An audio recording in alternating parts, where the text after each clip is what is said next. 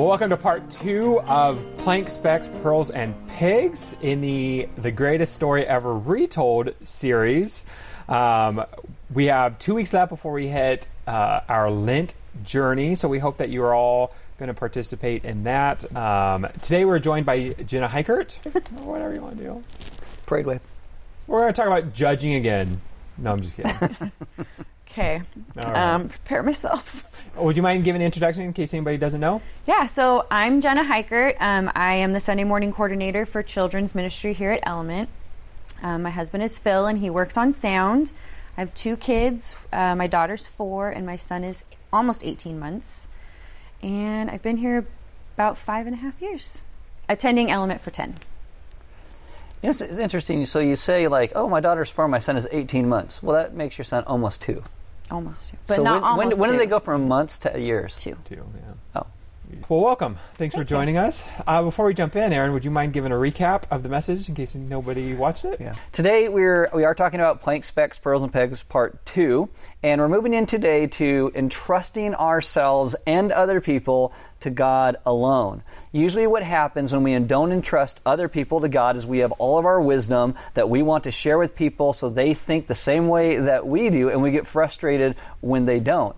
And instead of entrusting people into God's hands, we entrust them into ours. We want to manipulate them in order to think what we think and, and say what we, th- we say. And the only way that we will ever step into someone else's heart and soul is by prayer and walking in places with God. So we need to stop pushing our pearls and simply entrust people to God that God is going to lead us to the places where we speak the things we need to speak, to say the things we need to say in the timing He tells us to. Again, so often we just want to push our own pearls all the time. And we are called to be a people who speak the truth of the gospel. But we also need to be those who entrust that God knows the timing and the way to bring people to Him. So when we are in those situations, we are willing to speak, but also willing to be silent. We need to be silent. So, how do you discern when to be silent and when to speak truth? Well, it's interesting because I was having this conversation today that someone called me on the phone and they said, you know, well, this person really needs help and they want this, or, say they want this. They said, we think they need to go to this and do that, and it's kind of a, a long thing. And after it was over, I just said, you want this person to do these things. Does this person want to do those things? Because if they don't, we're just pushing our pearls at that point. If they don't see the necessity, not that we can't share, hey, I love you, my heart is breaking for you because of these things, but they may even throw that off and say, why do you even care? People have to see the need in their own life for what is going on. So I think we can tell them we love them and tell them whenever they need something to help, we'll be there for that. But pushing our pearls is saying, this is how you're screwing up and this is what you're doing. Not that there isn't places and times to do that, but stepping in and, and kind of overriding their thoughts or their feelings or where they're at, just trying to get our point across to get them to where we want them to be. And there are times and places where we have to allow God his time to do his work. And as Christians, we find it very hard to allow God his time to do his work. So, is there a time when we ask, "What do you want?" Like, if you're if you're in conversation with somebody, is it okay to ask, "Do you just want to vent? Do you want to? Yes. Do you just want me to be supportive, or do you want to help walk through whatever's going on? When? I start getting frustrated with somebody in a conversation, I will do that. Eventually, I'll say, "What do you want from me right now? Do you do you want advice? Are you asking me for advice? Or are you just venting? And if you're just venting, that's okay. I will just sit and listen. Well, not always because I have a hard time not saying anything at all. But I will think about it differently than if someone's actually asking me for advice. And and there is sometimes in places where we give people advice they're not asking for. I think, but God reveals to us those places and those times when we're supposed to do it. Too often we think that everybody in our lives needs our pearls of wisdom every moment. Like, you know, when you're driving through a roundabout, I want to roll down my window and be like, this is how you drive in the roundabout! And you can't do that because people don't care when you're in the roundabout. But they all need to learn how to drive like They me in the do. I agree. You I've been in the car with you. I think you have rolled down, yelled at somebody. So, Jennifer, you do you have any uh, like? Has anybody given you pearls of wisdom that you rejected? Uh, yes, actually. So when we were trying to get pregnant with our daughter, because we had very hard time That's getting the pregnant worst, with her. isn't it? People's pregnancy advice. Yes, and it's the if you just relax and stop trying, it'll come. It's like, mm, no, I had someone try to tell Marianne to wear these earrings. it lit and when you're when you're literally going through something that is super painful and super hard and they're just repeating the same thing to you all the time you're like okay Mhm. so at that point you just nod People a lot of times will come to me and tell me the things that Element should be doing. Like if, if I listened to every single person who said all the things that Element should be doing, we would have a million programs and nobody coming. You know, nobody in gospel communities because everybody's stuck in a program somewhere. You need, you need this, or you need that, or you need this. All the time, people are doing it, and it's this is sometimes why it's it's difficult to continue to stay on the course that we believe that God has set us as a church. You know, being about Jesus and gospel communities, because so many people want us to do so many different things and we and until god calls us and burns a bush and says do something different that's where we're going to be what are the kind of pearls of wisdom has people giving you? Um, one that I used to get a lot that I still get from some people sometimes is the God doesn't give you more than you can handle. oh And honestly, I was writ like I used to give that. that's not taken out of context at all not at all because I was brought up in a church that like that's what you told people and I was like, "Okay.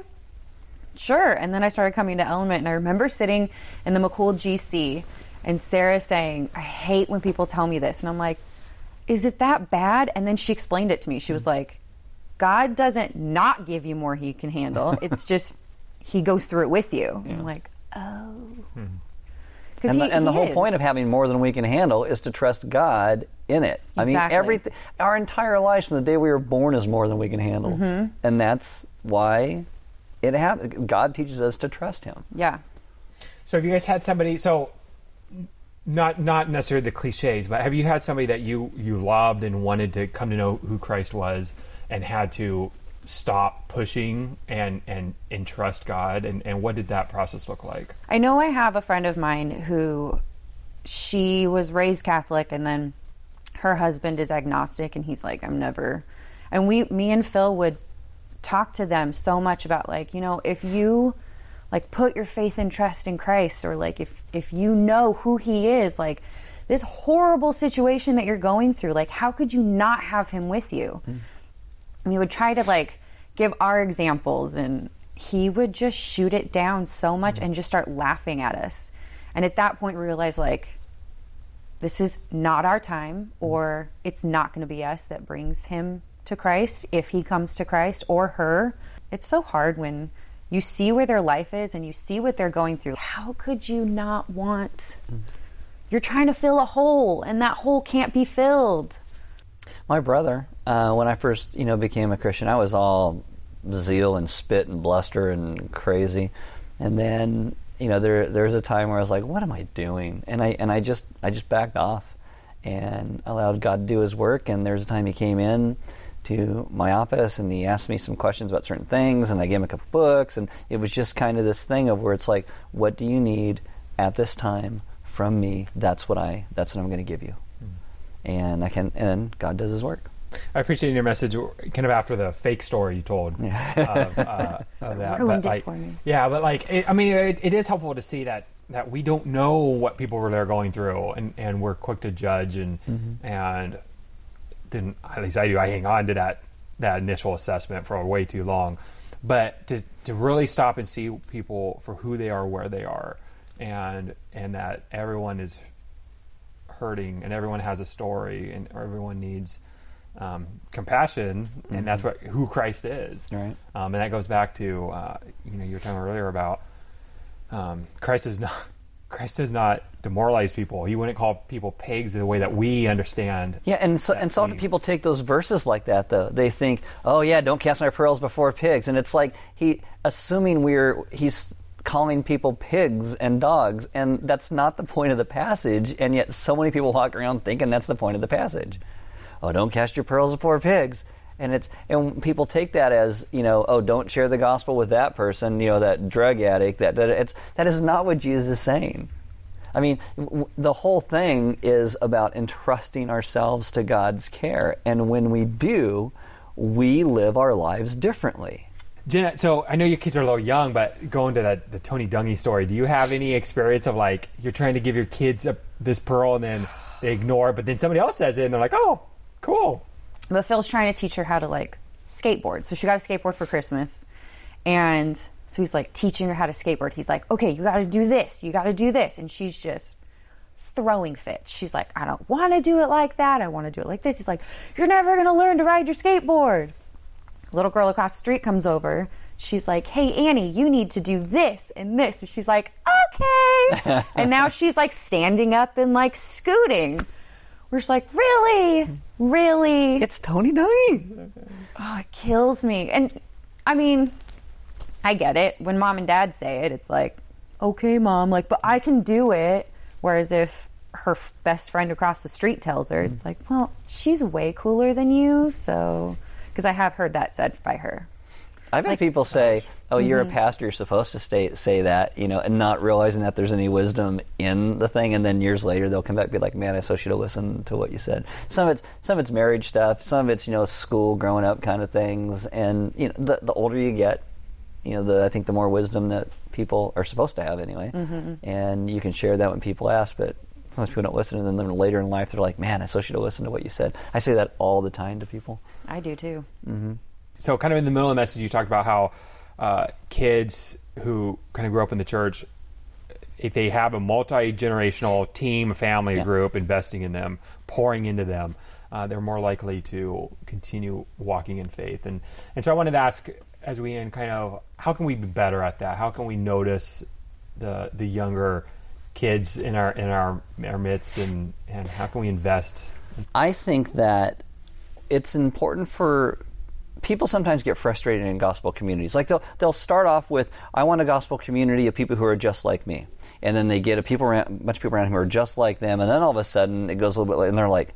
We need some younger people. We need some older people. We need this. We need that. And instead of starting like that, instead of trusting us in our pearls of wisdom that says we want multi generational gospel communities, because i've been there where it wasn't and i know Mm-hmm. Right. eh, it just becomes a cesspool It, it does, and so we, when there, there's wisdom that comes from this is really what you're going to want. So I know you don't think that. Oh, it's so hard. These people don't get me. Da, da, da. But you need that. You need those different people of different ages coming together because you're going to want those. And and then other people, you know, after they're in it for a bit, they're like, well, I just want this because they want something new. And it's like, why don't you stick where you are and invite either somebody else in or bring some of these ideas with you into this thing? Because it's not the new thing isn't the grass isn't greener. If if it is it's been mowed more and been watered more. So just water your grass and start to mow it where you are. Do the things that that you want to be done and I mean that's that's some pearls of wisdom. Grow because if you if you have kids, you want people to grow. Get that multi generational around the community you have right now. Invite people in. Mm-hmm. Hmm. Yeah, I definitely think that the GCs here are so big because, like, you guys know my my children are not the easiest ones ever. What? So there's, I mean, they're perfect. So when we're in GC, like Annie will respond really well to like Manette, opposed mm. to me, or like Christy. It's like Simon and Annie are all about Christy. So I want my kids to be able to have that like to go like in 15 years when Annie's 19 and dealing with issues like she could go to her if she can't come to me. Because I had growing up I mean I was very involved in my church. I was in almost every ministry. Mm. And I had so many different age groups of people surrounding me like my closest friend was 10 years older than I was my youth pastor and his wife, I would go on family vacations with them. And so having them surrounding my life made me feel like I didn't have to go to my mom if I had issues. I could go to them, know it was a safe place, and then they would be able to speak truth into my life that was about Christ. So that's what I want for my kids. And I hope that's what we can do in the children's ministry too, like with our teachers. I mean, It's interesting though, as a, as a church kind of grows and gets a little older and things like that. There's there's people who are like, well, I can't watch kids. Kids don't want to be around me. I'm too old. You know, I uh, I had this youth leader when I was a youth pastor who was like, oh, I'm too old. And I'm like, you are perfect. Kids need these different age ranges of people involved in their lives. Yeah. But I think that that's really a key point too in like raising your kids around people like like with GCs like they can see us sharing our lives with each other and sharing, like, not necessarily pearls that no one wants, but I mean, wisdom in each other's lives. Like, they're seeing, like, okay, they can trust this person, they can trust this person, and this person. I can then trust these people. And I think that goes into it too that seeing a community love each other through good times and bad helps everyone Yeah. grow more mature. Right. I think it's good for kids to see that and for like if if we want them to continue to like walk in Christ and and grow and own their faith and they need to be open to hearing the word and if they're closed off because they see mommy and daddy are closed off hmm. I don't know I think it's the whole example mm-hmm. setting the example because I think that's the diff like there's so many times you can throw pearls at people but it's like how about you show it too like you can't just like throw your wisdom at people and then not expect like not open yourself up to it too Yeah. Good point. Very good point. And on that, uh, And that bombshell. on that bombshell, we're going to end this episode. Next week, we're going to take a long walk. So join us uh, as we we talk about the long way around. Uh, thanks for being with us. thank you this was fun Good. Appreciate it. And we'll see you next week. Bye bye.